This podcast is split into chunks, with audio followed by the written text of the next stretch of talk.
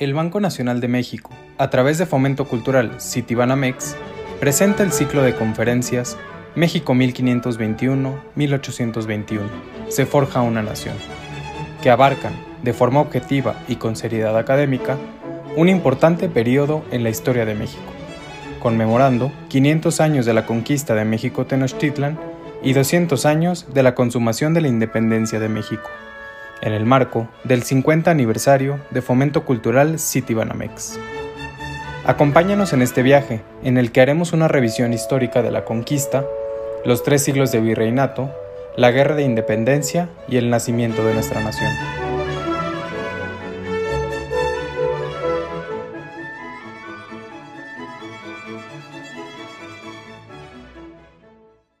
La fundación del primer reino cristiano en el nuevo continente, en un territorio en el que la mirada de los europeos apreció desde las costas espacios urbanos bien trazados, nos exige un ejercicio de comprensión de los habitantes que parecían vivir en ellas en armonía. Acceder al remoto pasado de una sociedad carente de escritura constituyó desde el siglo XVI un reto. Las principales fuentes para el acceso a la historia de los naturales son sus vestigios pictográficos, sus construcciones monumentales, las magnas esculturas asociadas a sus deidades y las narraciones de los sabios y de los jóvenes informantes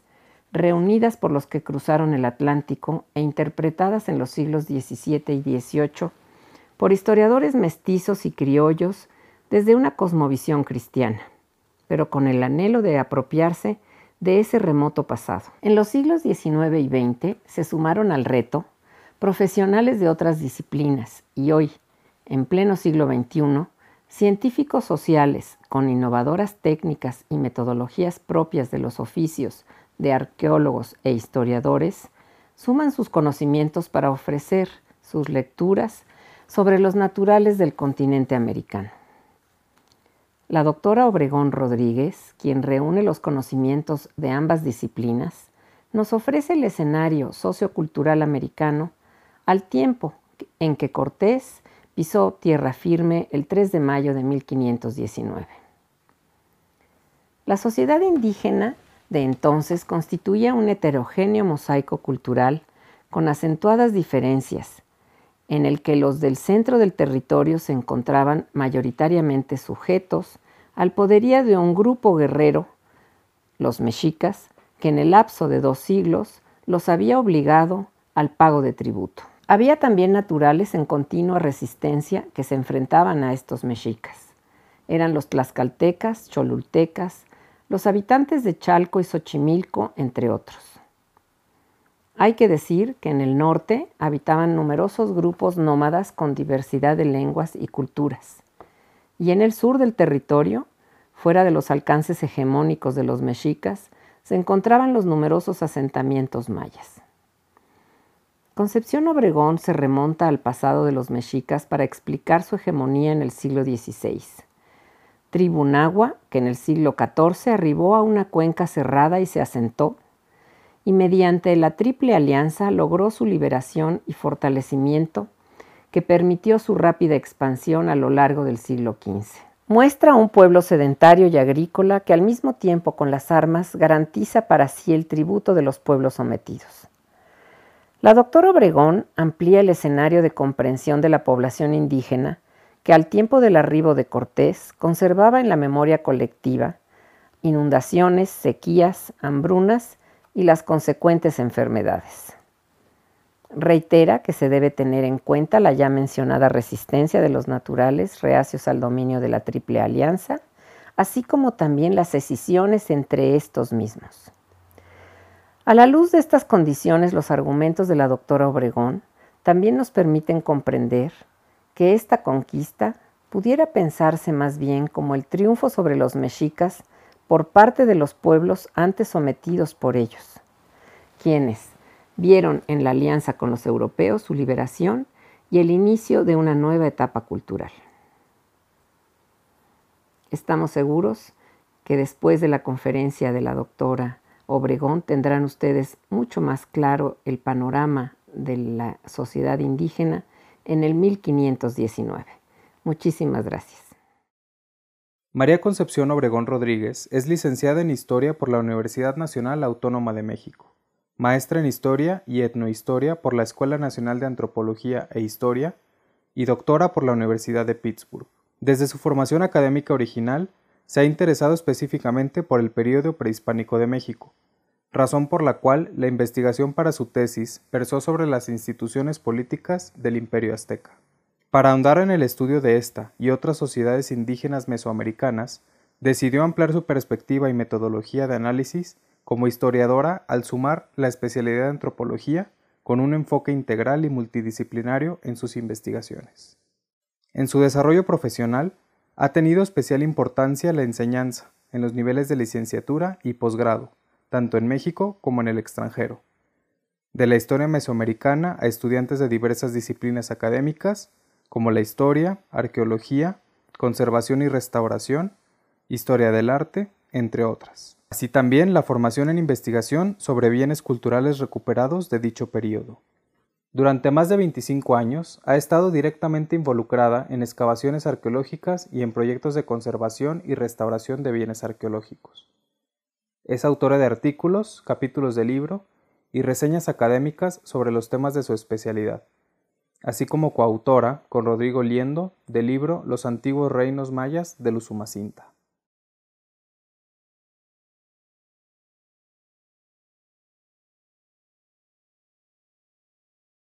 Eh, bueno, en esta plática quisiera mm, abordar y dar un panorama general sobre la situación de los grupos indígenas que ocupaban el centro sur de México y el norte de Centroamérica, que hemos clasificado o hemos llamado para su estudio mesoamericanos. Al momento de la llegada de las tres primeras expediciones españolas a las costas de la península yucateca y al Golfo de México, 1516, 1517 y 1519. Empezaré por decir que eh, este momento tan importante para la historia de nuestro país, el momento que ha sido llamado de muchas maneras, eh, con claras tendencias interpretativas, contacto, encuentro, conquista, eh, resistencia. Eh, es pues fundamental para entender el desarrollo de la historia de nuestro país y la constitución de, nuestra nacionalidad. Y por eso, pues evidentemente ha sido objeto de interés de muchísimos estudios a lo largo de siglos. Sin embargo, eh, gracias a ese momento importantísimo, contamos con, afortunadamente con muchísimas fuentes que nos permiten em, reconstruir los eventos y los hechos que ocurrieron, aunque, eh, bueno, sabemos y tenemos plena conciencia de que estas fuentes y estos documentos tienen pues interpretaciones propias y son eh, generadas desde la propia particularidad de quien los escribe y quien los dibuja, etc. Entonces tenemos fuentes eh, escritas, textos escritos, pictografías o códices indígenas, tenemos también documentos de archivo, etc. Y no solo tenemos la versión de los soldados cronistas, los que vinieron y hicieron la conquista, los evangelizadores que se interesaban por las culturas frente a las cuales se, encontraron y a las cuales iban a evangelizar. Em, tenemos a los oficiales reales y los burócratas españoles de la colonia que dejaron registro de lo que vieron todavía funcionando al momento de su llegada sino también contamos con la versión o, documentos de procedencia mucho más eh, indígena o mucho más eh, directa de los que fueron conquistados. Entonces tenemos pues, los códices y las pictografías, como mencioné, tenemos a los cronistas indígenas mestizos que nacieron de, em, de la unión de españoles con indígenas, pero que traían eh, o que conservaban toda la memoria histórica de los pueblos a los que pertenecían. Y no solo esto, tenemos la arqueología, tenemos el privilegio de que no sean solo eh, de un solo grupo indígena. Tenemos los texcocanos, los tlaxcaltecas, los tlatelolcas, los, los, los, propios mexicas, etcétera, o sea, fuentes que incluso se contradicen, pero que esto les da una enorme riqueza para poder ir reconstruyendo poco a poco, eh, pues, qué pudo haber pasado en ese, en ese momento tan importante. Y por supuesto, pues con metodología, una metodología científica, sistemática, etcétera, pues se puede ir eh, deshebrando estas crónicas, ver su contexto y para qué fueron escritos, porque fueron escritos con muchos propósitos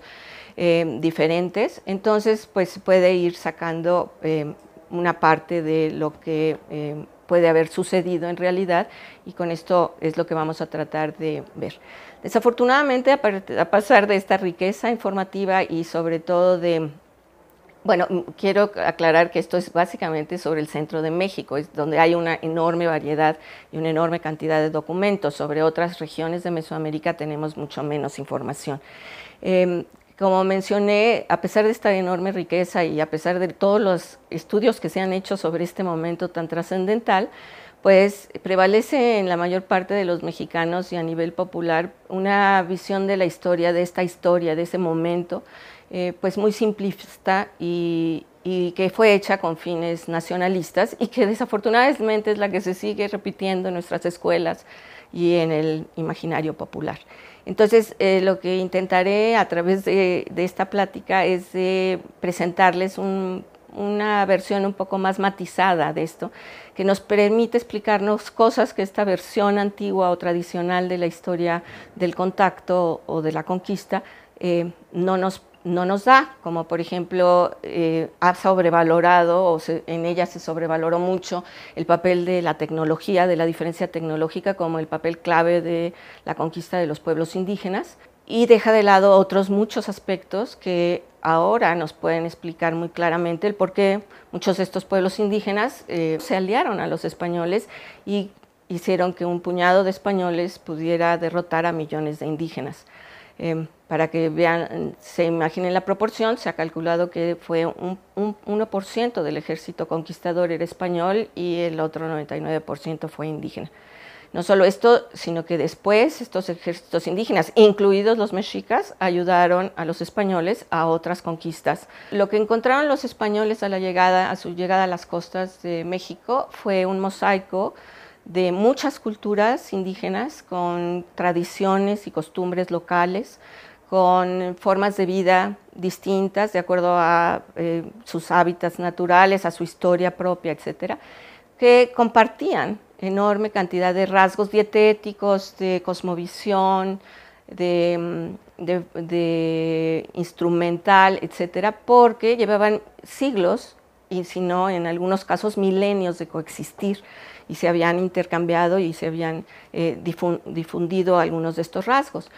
Lo que quisiera resaltar con lo que acabo de decir es que la historia tradicional nos presenta a dos grupos enfrentados, antagónicos, pero homogéneos, como si fueran dos grandes bloques, los indígenas contra los españoles. Y lo que vamos a ver aquí es que no es así, que había muchísimos intereses y muchísimas particularidades en, sus propias historias y en sus propias dinámicas de relación entre los indígenas que explican esta división enorme de los indígenas entre los pro-españoles y los pro-mexicas. A la llegada de los españoles a, a México y sobre todo a la expedición de Cortés, el centro sur de México estaba ocupado eh, y estaba en pleno auge y floreciendo el imperio de la llamada Triple Alianza, mal llamado Imperio Azteca. Eh, pero eh, este imperio se había fundado, estaba encabezado por tres capitales, Tenochtitlan, Texcoco y Tlacopan, que fue españolizado como Tacuba, que em, habían fundado una alianza entre 1427 y 1428. Eh, Tenochtitlan busca el apoyo de otros pueblos porque quiere independizarse de los tepanecas de Azcapotzalco. Los tepanecas eran la confederación de reinos que dominaba la mayor parte de la cuenca de México en ese momento, e incluso eran los eh, dueños del islote que ocupaban los tenochcas y por lo tanto eh, los tenochcas pagaban a este grupo tributación en forma de tropas, actuando como tropas mercenarias de eh, las conquistas para los tepanecas. Eh, Tenochtitlan o los líderes tenochcas buscan la asociación con Etzahualcoyot, el rey de los acolhuas de Texcoco, que era un señorío que había tenido un gran florecimiento anterior y que había sido, había perdido poder gracias al avance de Azcapotzalco, e incluso Netzahualcoyot había tenido que huir y haber estado exiliado, y por lo tanto em, se deciden a unirse juntos e incorporan a la alianza a un tercer miembro, que es Tlacopan, que es está formado o son gente tepaneca, o sea, de los mismos a los que van a atacar, pero que estaban inconformes con la, última sucesión al trono dentro de Azcapotzalco, que había sido ocupada por un gobernante llamado Maslat, a los que ellos no reconocían como legítimo. Entonces se unieron y eh, los tres atacan por distintos frentes el islote de Tenochtitlan. Em, por supuesto, terminan venciendo a los tepanecas de Azcapotzalco, em, incluso persiguen a, su élite que se refugia en Coyoacán, etcétera, y terminan conquistando pues una buena parte de la cuenca gracias a esta derrota de Azcapotzalco, que es la parte occidental de la cuenca. En el momento que termina esta guerra de liberación o de independencia de Azcapotzalco, eh, los tres reyes deciden eh, institucionalizar y continuar esta alianza. Eh, se prometían apoyo militar para seguir extendiendo sus dominios, para defenderse de ataques externos y sobre todo se prometían independencia completa dentro de su forma de gobierno, es decir, en sus asuntos internos cada uno tendría plena facultad. Se funda la alianza y inmediatamente después de, esta institucionalización de apoyo tripartita, eh, se lanzan o continúan por medio de las armas imponiendo su dominio a otros grupos dentro de la misma cuenca principalmente se dirigen o directamente se dirigen a la zona de las Chinampas, a la zona chinampera, que era la parte que ocupaban los señoríos de Chalco, Xochimilco, Cuitláhuac, etc. Ocupaban la parte sur de la cuenca porque era la de mejores tierras eh, y era la gran productora agrícola. Entonces, eh, evidentemente lo que pensamos es que lo que trataron de asegurar es el abastecimiento de comida y crear una área de seguridad alrededor de la cuenca, eh, alrededor de sus tres capitales para de alguna manera eh, tener aseguradas su subsistencia. Una cosa interesante es que toma esta alianza, toma la forma de una triple alianza, una forma que ya se había ejercitado y ya se había experimentado en otros pueblos anteriores a ellos y que es una forma tradicional y que de alguna manera prefiguraba que no se podía concentrar el poder en una sola cabeza, es, decir, presuponía una cierta descentralización de la autoridad. El nombre eh, náhuatl que toma la Triple Alianza es la Tlatoloyan y esto significa el Tribunal de las Tres Sedes o el Gobierno de Tres Cabezas. Y como tal, presumía o nominalmente aparecía como una eh, alianza igualitaria entre los tres miembros. Una vez que habían conquistado toda el área de la cuenca, quisiera decir que hablamos de cuenca porque no era un valle, aunque le hemos llamado Valle de México a nivel popular porque era una cuenca cerrada que no permitía la salida de agua y por eso se habían acumulado o se acumulaban en su fondo los cinco lagos interconectados que estaban en el centro. Pero bueno, una vez que ya se había dominado toda el área circundante del lago, eh, se empiezan las conquistas a territorios más lejanos, salen de la zona central y empiezan a conquistar los valles de Morelos, los valles de Hidalgo. Eh, etcétera, hubiéramos pensado que iba a haber un crecimiento radial a partir de esta área de seguridad, progresivo o lento hacia el exterior. Sin embargo, eh, aunque tienen pocos reveses, realmente muy pocos reveses militares en sí, muy pronto eh, son empiezan a pensar en ir a conquistar directamente zonas mucho más lejanas en las cuales hay productos eh, y recursos naturales específicos que les interesa obtener, porque eh, por no ser propios de la zona adquieren enorme valor y tienen valores simbólicos muy importantes para ellos en el centro de México, como son pues el algodón de Morelos o las plumas de aves tropicales de la costa del Golfo, las conchas, el lule, em, la grana cochinilla de Oaxaca y por supuesto dentro de estos productos también el cacao que es una bebida muy importante en sus ceremonias y tiene un alto valor eh, simbólico para ellos. Entonces, eh, el problema de este crecimiento que no es radial es que va dejando eh, muchos huecos de zonas intermedias en las cuales no hay tampoco productos que les interesen o están muy lejos para mandar los productos de la, por ejemplo, de comida, etcétera, perecederos que con el sistema de transporte y la geografía no valdría la pena traer. Entonces van dejando muchos huecos y esto va a ser a la larga, a largo plazo, una debilidad o va a ir generando una debilidad estructural porque eh, para ir a recolectar tributo o para ir a castigar a los pueblos ya dominados que se les rebelen, pues tienen que pasar por estos enclaves independientes o de señoríos incluso enemigos que pues pueden atajar a sus, a sus tropas. A pesar de esta debilidad estructural, en menos de un siglo la Triple Alianza eh, ha logrado, casi invencible, ha logrado conquistar o había logrado conquistar todo lo que es el altiplano central, los cinco valles, la cuenca de México, el valle de Hidalgo, los valles de Morelos, el valle de Toluca y buena parte de los valles de Puebla-Tlaxcala.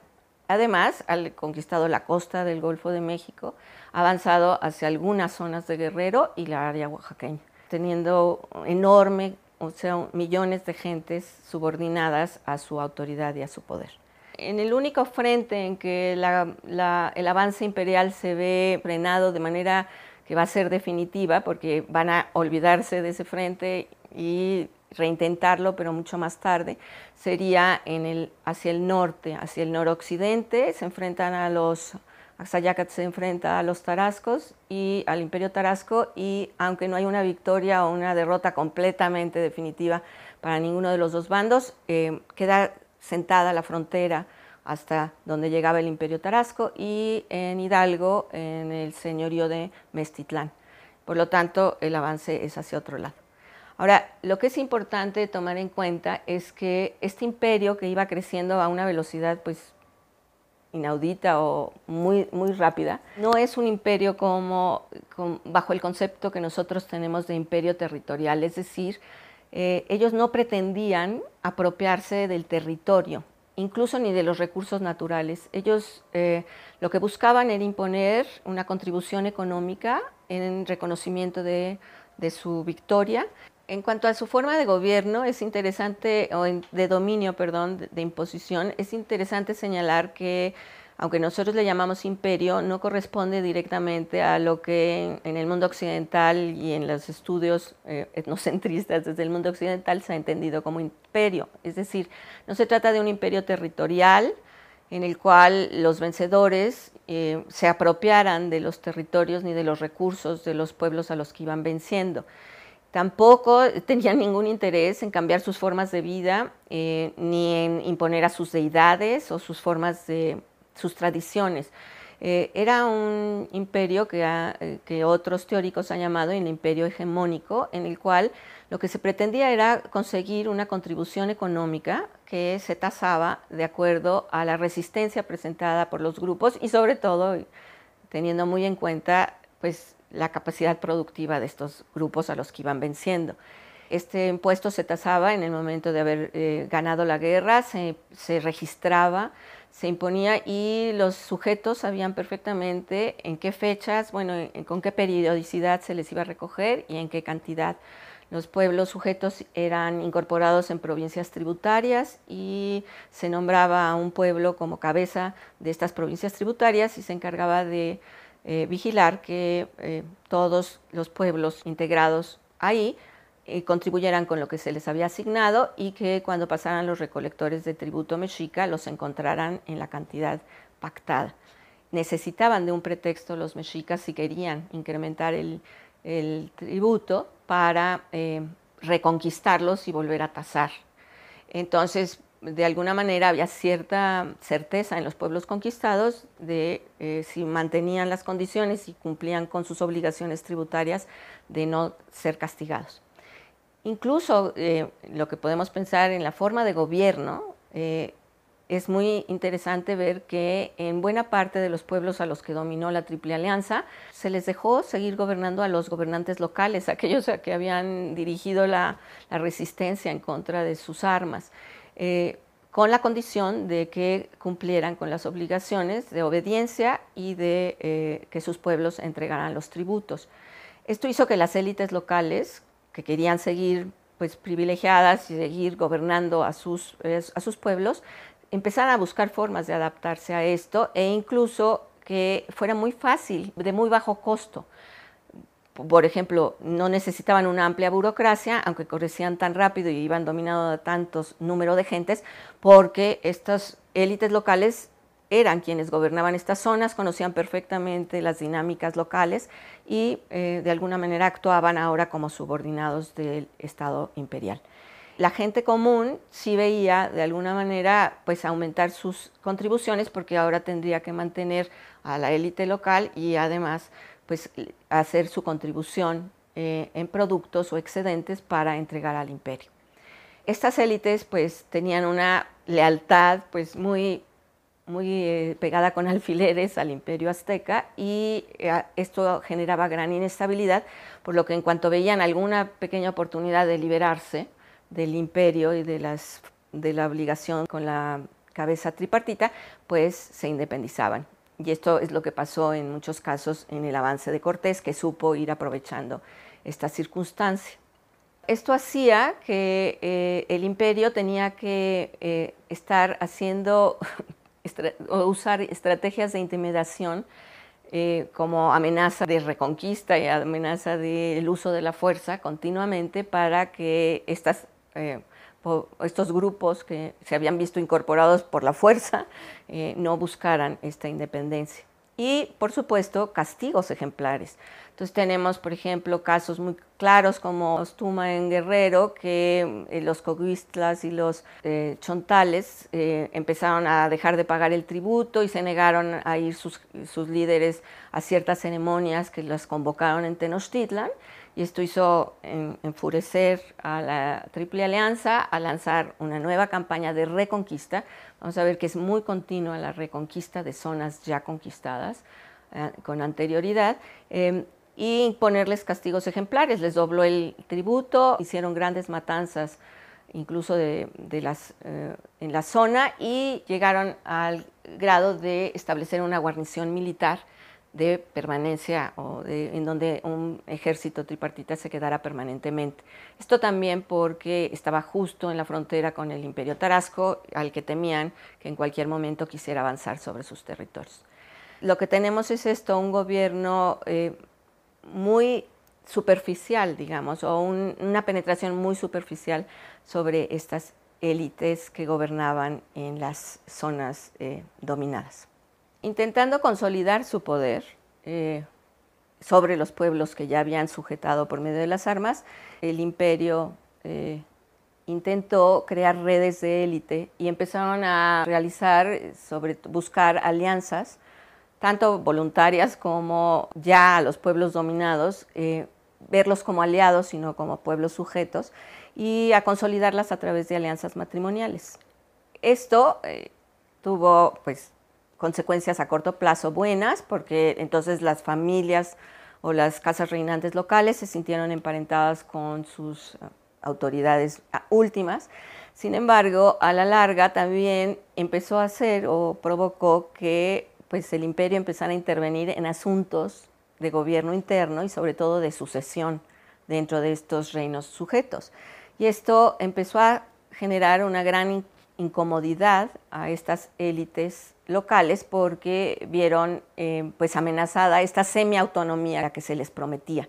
Y esto empezó a generar eh, conflictos o roces fuertes que vamos a ver no solo involucraron a los sujetos, sino empezaron a involucrar también a los tres aliados.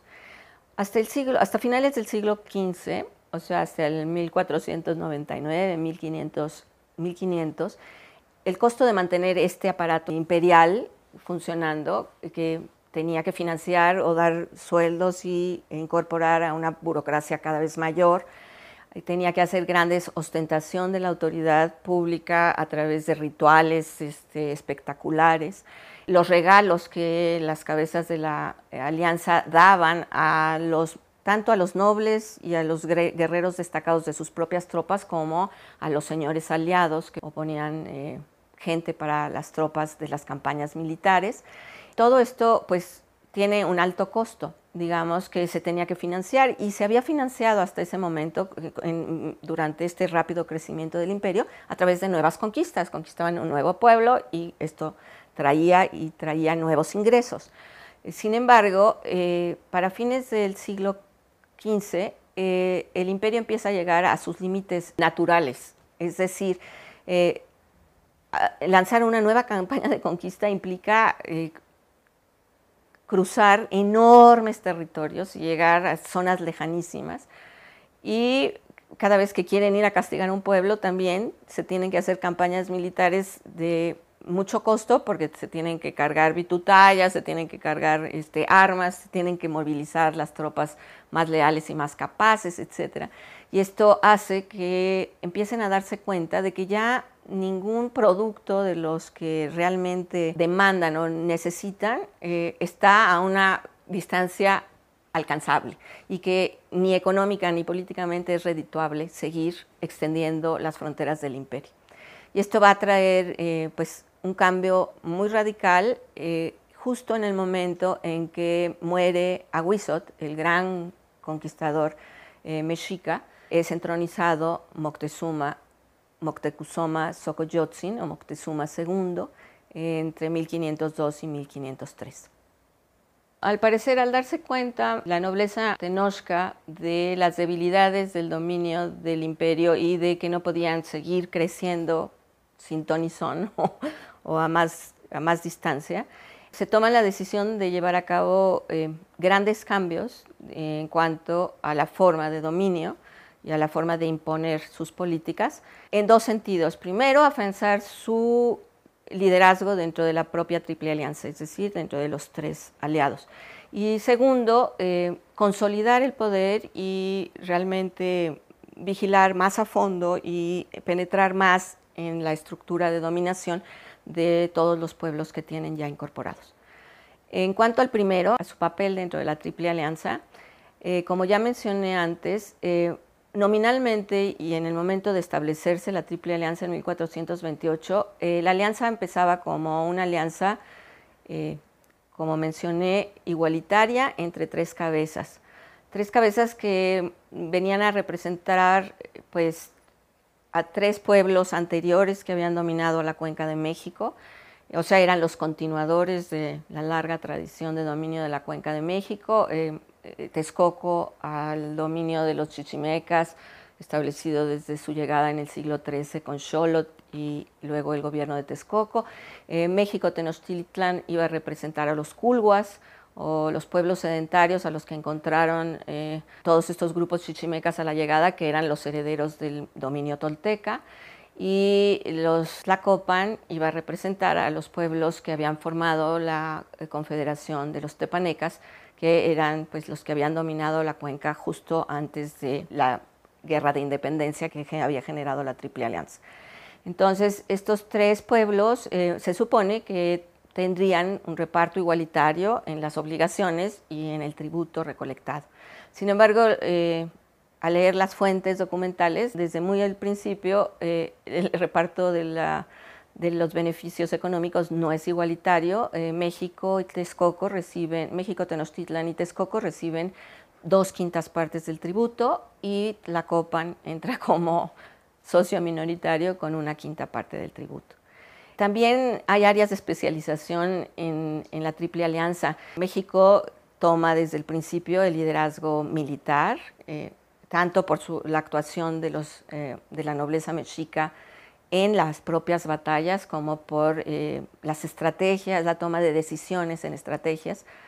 y va tomando generalmente pues las campañas se eh, programan y esto les va molestando a los otros dos socios de acuerdo a los intereses básicos de los tenochcas. Texcoco toma un, pues un matiz mucho más de reino que impulsa la cultura, su rey Netzahualcoyot es un rey que pues, es famoso poeta, sabio, etcétera. Las grandes bibliotecas están ahí. Son los grandes legisladores e incluso el rey de, Texcoco es la cabeza del Tribunal Superior de la Triple Alianza, ¿no? Eh, lo representa. Y Tlacopan tiene una, pues una personalidad o una naturaleza mucho más eh, todavía de un reino agrícola eh, que se desarrolla básicamente como eh, productor de, excedentes.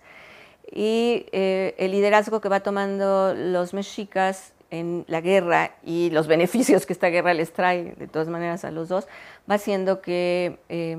los líderes mexicas vayan tomando demasiado poder y empiecen a menospreciar un poco a, a sus iguales, digamos. Incluso con el señor de Texcoco, eh, el señor mexica, el gran conquistador Aguizo, tiene un conflicto fuerte o pues una, eh, una discusión fuerte porque Aguizo manda eh, matar al a de Coyoacán, rey de Coyoacán, que se había atrevido a opinar en contra de la construcción de un acueducto de la manera que Aguizot había planeado.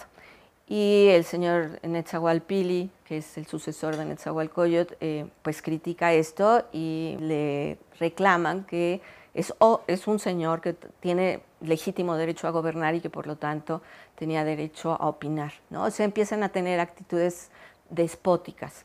y esto va a ir fraccionando, fracturando mucho la alianza.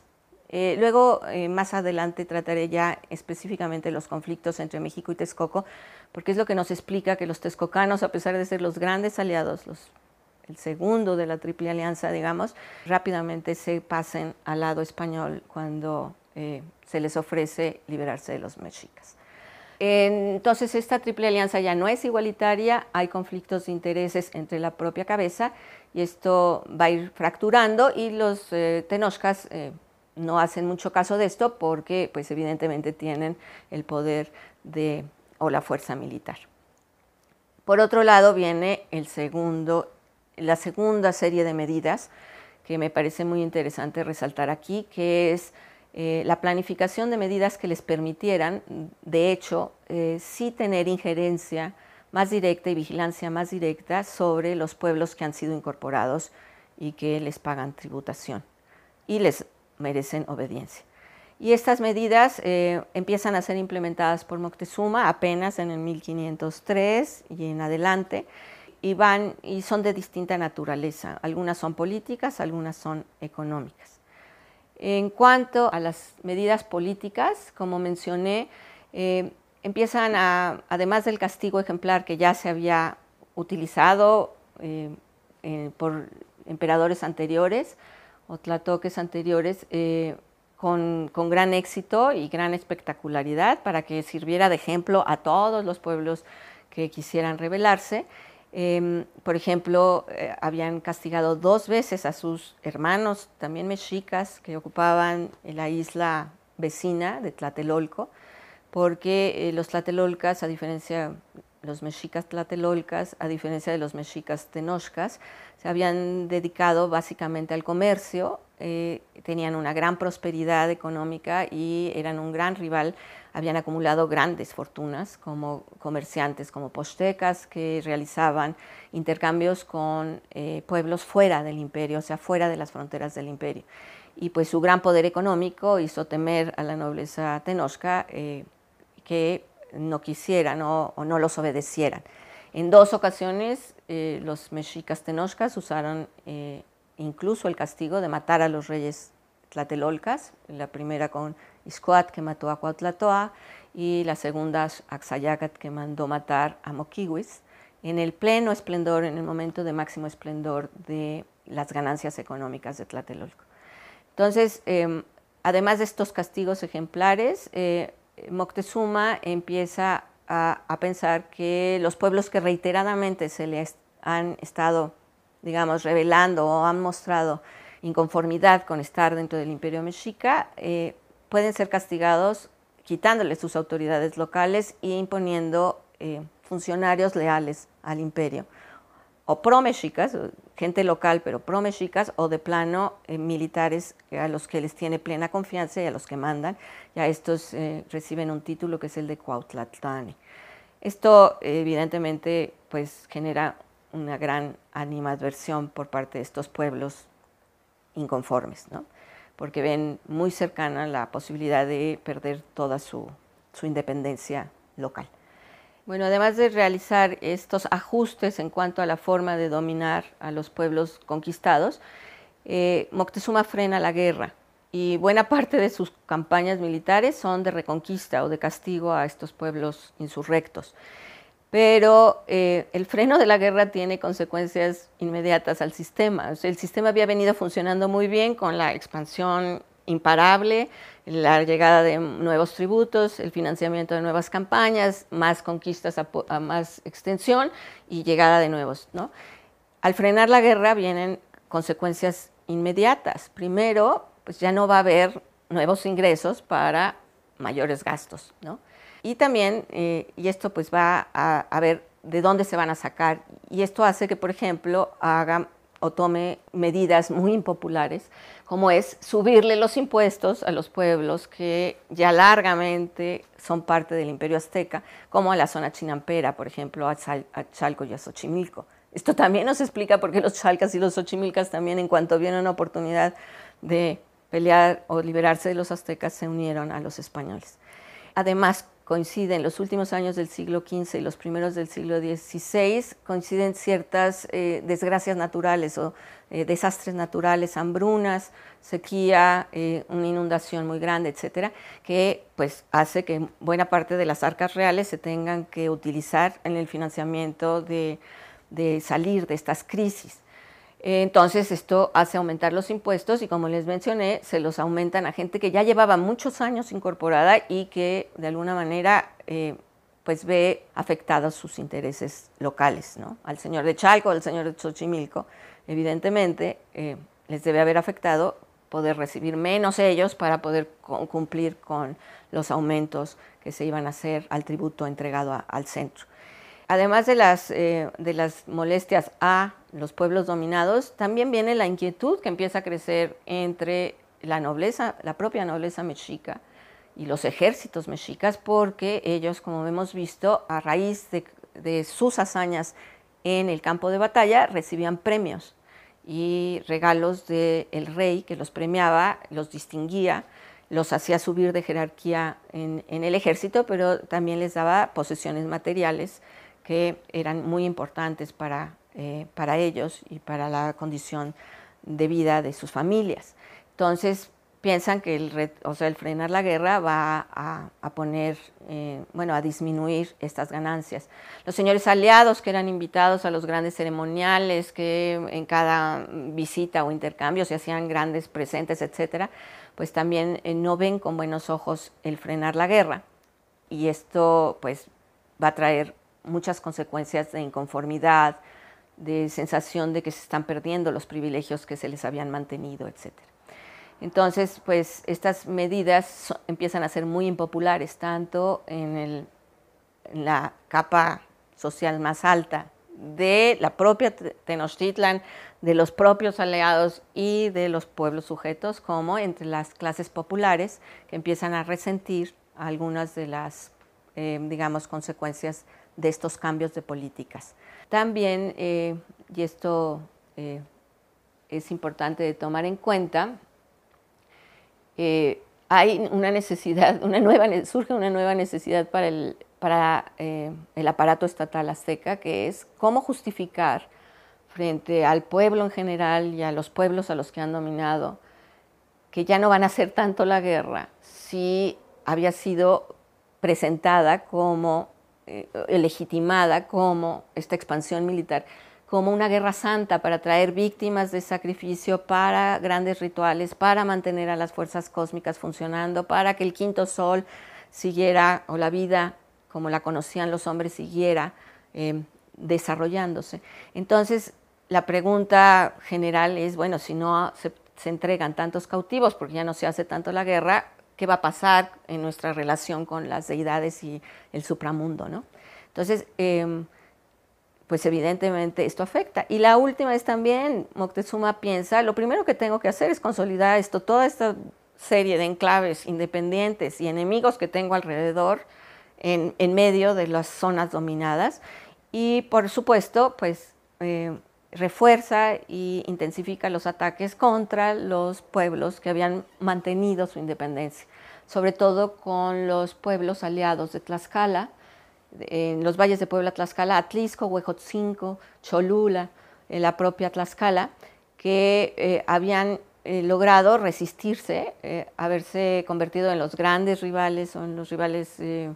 más famosos de los mexicas y con los que practicaban una guerra, sobre todo con Tlaxcala, ya una guerra prácticamente simbólica para conseguir víctimas de sacrificio e intercambiar víctimas de sacrificio, que era la guerra florida. Pero entonces este intento de, Tenochtitlan de cercar más a estos eh, pueblos y eh, rodearlos completamente para en un futuro lograrlos conquistar, pues también intensifica la resistencia de estos pueblos y el odio popular, no solo de las clases dirigentes de estos reinos, sino de la gente común de, estos señoríos en contra del imperio y del gobierno central. Entonces, todos estos elementos se van sumando para eh, presentar un panorama o un momento climático de inconformidad, de, desavenencias internas, de ganas de independizarse y de rebelarse contra el imperio, eh, que coincide desafortunadamente para los indígenas con la llegada de los españoles. Las medidas tienen una clara planificación y tienen un claro sentido estatal, o sea, es, si hubieran tenido más tiempo para realmente implementarse, pues podríamos pensar que hubieran el imperio hubiera sido más fuerte para resistir eh, la, llegada de estos extranjeros e incluso eh, la rebeldía de estos pueblos indígenas. Sin embargo, eh, llevaban muy poco tiempo y por eso estaban tan molestos, porque no apenas estaban empezando a implementar y sí se veía venir pues, los riesgos que implicaban para todos los afectados. Entonces, esto creo que es muy, muy importante subrayarlo en historia no se puede decir y si hubiera sido, pero aquí sí podemos pensar que eh, si la conquista hubiera sido unos cuantos años antes, cuando estaba el pleno eh, expansión del imperio y bien consolidada la alianza tripartita, o bien unos años después, cuando Moctezuma hubiera tenido el tiempo suficiente para eh, lograr vencer esta resistencia inicial y realmente dominar a más a fondo a los sujetos, pues hubiera podido formar un frente mucho más unificado y mucho más poderoso para enfrentarse a lo mexica. Creo que uno de los problemas eh, que no se ha resaltado y que la historia tradicional nunca nos cuenta cuando, cuando nos cuentan esta historia eh, de buenos y malos, de víctimas y victimarios, que, que meten un solo bloque a todos, como si todos los indígenas estuvieran en la paz y en el nirvana y que todos estaban conformes con lo que tenían. Eh, lo que no se ha resaltado mucho es eh, los conflictos internos, eh, esta división, esta, este cansancio de pues, las relaciones jerárquicas y sobre todo desiguales que se, se habían ido generando a lo largo del siglo de funcionamiento de la Triple Alianza. Y básicamente el principal, eh, aunque se ha resaltado mucho la función de Tlaxcala como el gran traidor, digamos, a la causa mexica, lo cual no, estaban traicionando a nada, porque ellos no eran aliados mexicas, al contrario, eran declarados enemigos. Eh, aunque se ha subrayado mucho Tlaxcala, creo que el conflicto con Texcoco es central y no debe solayarse, ¿no? Em, lo que vimos es que los conflictos entre el rey de México y el rey de Texcoco se habían iniciado desde el gobierno de los dos Tlatoc, anteriores, desde Netzahualpili con, con Aguizotl, pero se vino a intensificar después. Eh, muere Aguizotl, sube Moctezuma, Netzahualpili eh, tiene algunos enfrentamientos iniciales y varios hechos van a ir rompiendo cada vez más la lealtad y la buena voluntad entre estos dos aliados. Al morir eh, y subir Moctezuma vienen otras desavenencias y otros momentos que van tensando la relación entre ellos. El primero, en 1498, Netzahualpili, como máximo juez del imperio, condena a una muerte ejemplar y pública a una sobrina de Aguizot y hermana de Moctezuma por una vida sexual licenciosa y esto es mal visto por la nobleza mexica porque les parece que es, digamos, una venganza en contra de, las um, diferencias que han tenido. En ese mismo año, eh, en la elección de Moctezuma, eh, su hermano mayor, Malinali, que es, había sido candidato también y tenía derecho a pelear por el trono, eh, se refugia en Texcoco y el señor Acolgoa lo recibe eh, y lo incorpora a sus, a sus, fuerzas como uno más, es decir, recibe en su, en su corte a un potencial rival de Moctezuma. En 1508 viene otra sentencia, eh, digamos, condenatoria por parte del Netzahualpili, esta vez al señor de Azcapotzalco, que es el suegro de Moctezuma, por adulterio. Y también pues lo ejecutan y esto también no cae bien porque evidentemente pues eran indicaciones e intentos de mostrar su independencia frente al dominio tenochca. Por supuesto, la fuente texcocana pues culpa a los mexicas. Eh, dicen las fuentes que tienen un diferendo muy grande porque Netzahualpili le pronostica que sus reinos caerán y Moctezuma se enoja con este pronóstico y le reclama que las tropas de Texcoco han tenido una, pues una actuación muy secundaria dentro, dentro de las últimas conquistas y que no ha traído eh, muchos cautivos para sacrificar en muchos años a, los, a las deidades. Pues Netzahualpili, que ya es muy viejo, manda una campaña militar de Texcoco contra Tlisco, que es un enemigo pues, de la alianza tripartita, y los texcocanos dicen que Moctezuma mañosamente avisa a los de, ponen en aviso a los de Atlisco y que por eso pierden. En esta batalla incluso mueren hijos, bueno, muere el hermano de Moctezuma, con lo cual Moctezuma elimina a un rival y, eh, y mueren hijos de Netzahualpili y esto pues hace todavía más imperdonable, digamos, la actuación de los tenochcas según los texcocanos. Les digo que esta riqueza de tener las fuentes texcocanas y las fuentes mexicas, pues te permite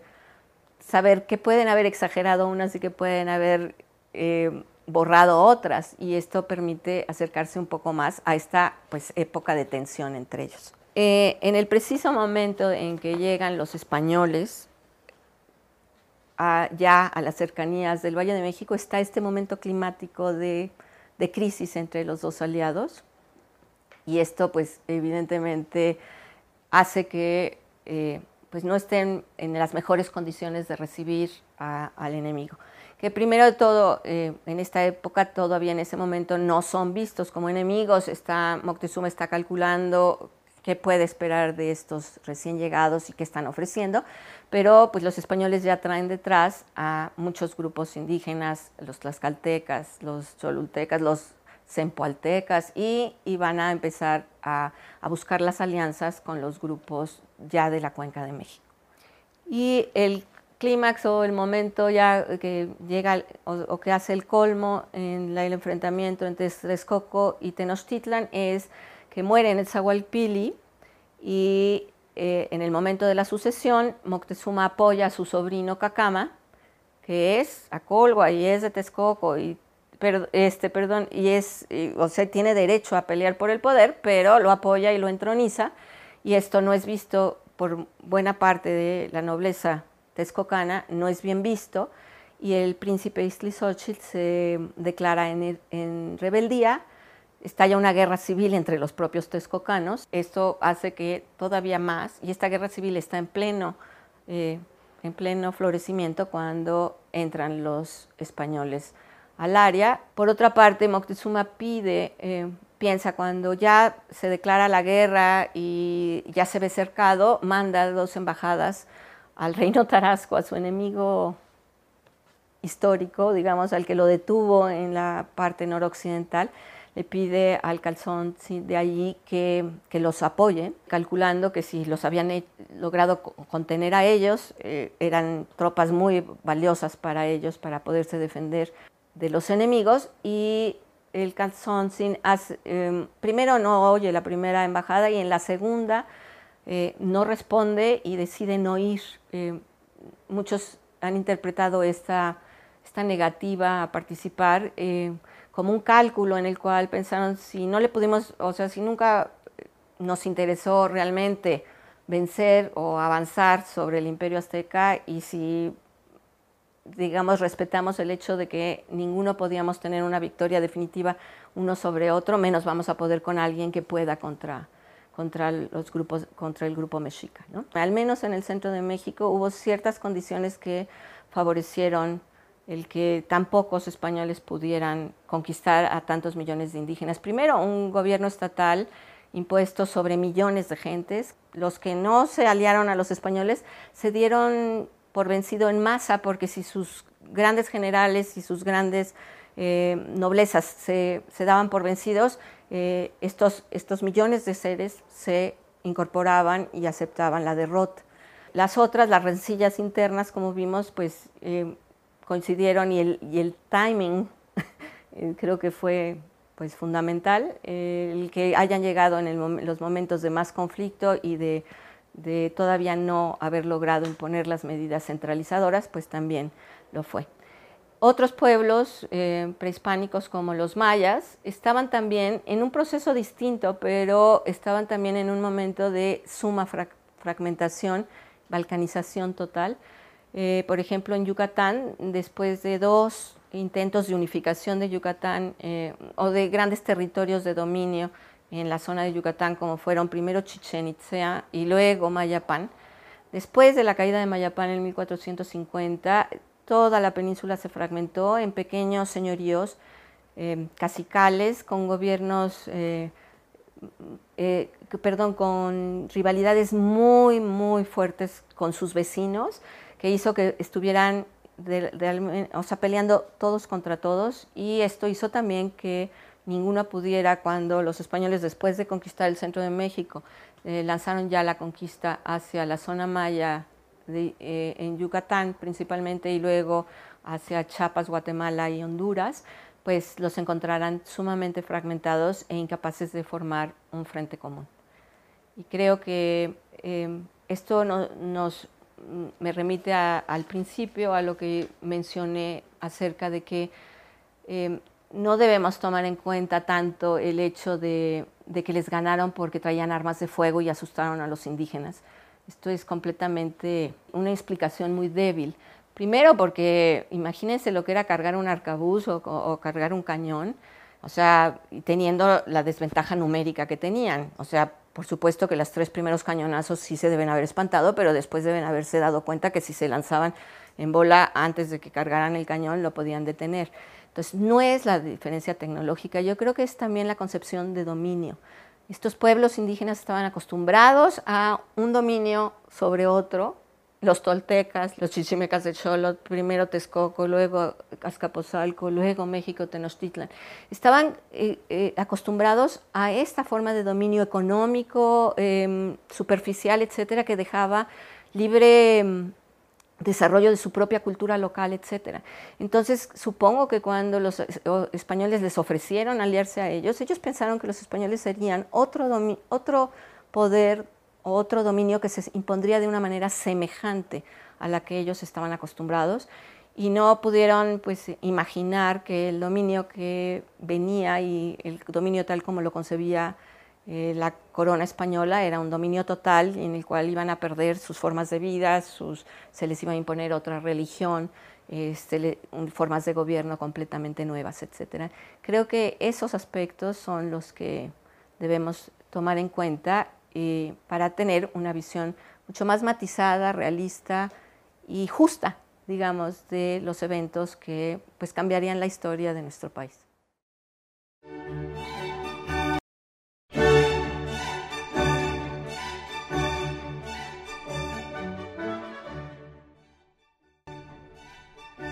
El proyecto México 1521-1821 se forja una nación fue dirigido por Cándida Fernández de Calderón, directora de Fomento Cultural Citibanamex,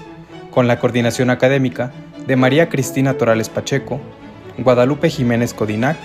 y María Teresa Franco. En la coordinación de difusión y desarrollo académico, Juan Carlos Almaguer. La dirección de la obra audiovisual estuvo a cargo de Luis Gerardo Arroyo Huitrón. Te invitamos a consultar la programación completa de este ciclo de conferencias y ver los videos en la página web y las redes sociales de Fomento Cultural Citibanamex.